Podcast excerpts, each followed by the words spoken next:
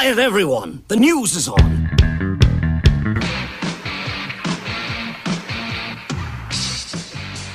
Alice Cooper just released a new song and it features Tom Morello from Rage Against the Machine on lead guitar.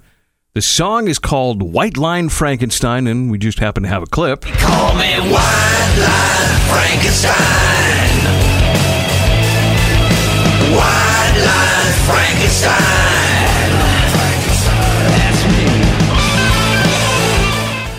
Alice's new album Road comes out August the 25th. Also, Alice playing Johnstown, PA. That show happening Sunday, August the 6th.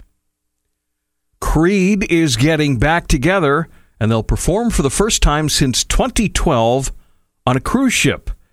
The Summer of 99 cruise sets sail next April. Other bands on the cruise include Three Doors Down, Buckcherry, Tonic, and the Verve Pipe. It's like reliving my 20s all over again. As long as we're flashing back, Better Than Ezra is gearing up to hit the road for their Return of Legends of the Fall 2023 tour. That tour kicks off November 3rd in Massachusetts. The Cure's Shows of a Lost World tour is the highest grossing tour of their career, even though Robert Smith made sure the ticket prices were kept low. They sold 547,000 tickets on the tour and still managed to gross 37.5 million bucks. So it can be done.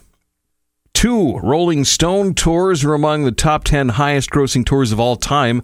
Billboard ranked the Stones' Bigger Bang tour, the one that started in 2005, in seventh place. The No Filter Tour, the one that was interrupted by COVID, was eighth. Elton John's recently concluded Farewell Yellow Brick Road Tour, which did make a stop at the Jordan Center, topped the list with $939 million. Pretenders are on the road with Guns N' Roses right now, but in addition to the Guns N' Roses dates, they will be doing nine solo shows in more intimate settings. It's to promote their forthcoming album Relentless, which comes out September the 15th.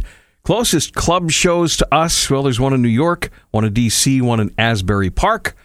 Or you can see the Pretenders when they open for Guns N' Roses in Hershey. That show coming up August the 11th. Speaking of Guns N' Roses, today is the 36th anniversary of the release of the Appetite for Destruction album. And that's your music news.